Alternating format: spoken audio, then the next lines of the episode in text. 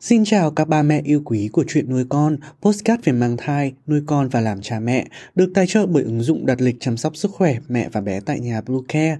Mình là Dylan, hôm nay trong chuyên mục về thai giáo, chúng ta hãy cùng đến với bốn dấu hiệu thai nhi đang đói và cách giải quyết đúng nhất. Chúng mình sẽ trở lại ngay sau đây. Các mẹ hãy tải ngay app Bluecare để đặt lịch tắm bé, điều dưỡng vú em, chăm sóc trẻ sơ sinh, xét nghiệm và điều trị vàng da cho bé tại nhà, nhắc và đặt lịch tiêm chủng. Ngoài ra Bluecare còn cung cấp các dịch vụ xét nghiệm níp lấy mẫu tại nhà, massage mẹ bầu, chăm sóc mẹ sơ sinh, thông tắc tia sữa, hút sữa và rất nhiều dịch vụ y tế khác tại nhà. Truy cập website bluecare.vn hoặc hotline 24 trên 7 098 576 8181 để được tư vấn cụ thể các mẹ nhé. Việc cung cấp dưỡng chất cần thiết cho em bé trong thai kỳ là vô cùng cần thiết. Do đó, bất cứ khi nào con yêu đói, mẹ bầu cũng phải nhanh chóng ăn uống và dung nạp năng lượng ngay. Vậy, dấu hiệu thai nhi đói bụng là gì? Các mom hãy tham khảo ngay trong video sau đây nhé. Thai phụ đói cồn cao Mẹ và em bé có sự liên kết mạnh mẽ với nhau. Con yêu cũng có thể đói nếu mẹ bầu đói nhất là trong những tháng giữa của thai kỳ. Em bé ở giai đoạn này trên thực tế sẽ phát triển nhanh gấp 50 lần so với tháng đầu. Các nhà khoa học cũng chỉ ra rằng thai nhi có nguy cơ bị béo phì nếu mẹ bầu đói quá lâu và thường xuyên vì cơ thể con sẽ quen với hoạt động tích trữ chất béo. Thai nhi sẽ dễ bị đói nhất trong 3 tháng cuối thai kỳ do nhu cầu dinh dưỡng của em bé sẽ rất cao. Thế nên mẹ hãy thường xuyên lắng nghe cơ thể mình để cung cấp dưỡng chất thật đầy đủ, đúng lúc nhằm hỗ trợ thai nhi phát triển khỏe mạnh. Mẹ bầu nên ăn một phần nhỏ bất kỳ khi nào cảm thấy đói, đợi khoảng 2 đến 3 tiếng rồi tiếp tục ăn thêm. Chị em tránh ăn quá nhiều cùng một lúc để ngăn ngừa tình trạng tăng cân quá mức em bé trườn xuống bụng mẹ. 90 đến 95% thời gian trong ngày, thai nhi dành cho việc ngủ. Vì vậy, em bé sẽ ngủ ngon nếu no bụng. Nhưng nếu con yêu chuyển động trơn xuống bụng dưới, cựa quậy, thì đó chính là dấu hiệu điển hình cho thấy thai nhi đang đói. Không những thế, do cơ thể mẹ phải chuyển hóa dinh dưỡng chuyển sang con, nên sẽ nhanh chóng mất sức.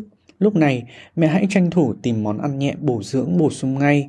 Em bé đạp mạnh và liên tục, Mẹ bầu bắt đầu cảm nhận được những cú đá của con trong bụng từ tháng thứ 5 đến 6. Các chuyển động này thông thường là phương thức giao tiếp giữa mẹ và bé. Mỗi thai nhi sẽ có thời điểm đạp khác nhau trong ngày nhằm báo cho mẹ biết bản thân đang khỏe mạnh. Tuy nhiên, khi thai nhi đói bụng, xu hướng đạp sẽ xuất hiện với tần suất cao hơn bình thường, đồng thời lực thai máy cũng mạnh hơn. Lúc này, mẹ cần bổ sung ngay cho cơ thể những món bổ dưỡng. Trường hợp thai phụ vừa mới ăn bữa chính cách đó không lâu thì hãy dùng ít trái cây hoặc thức ăn vặt. Một trong những dấu hiệu thai nhi đói bụng là mẹ bầu bị chóng mặt.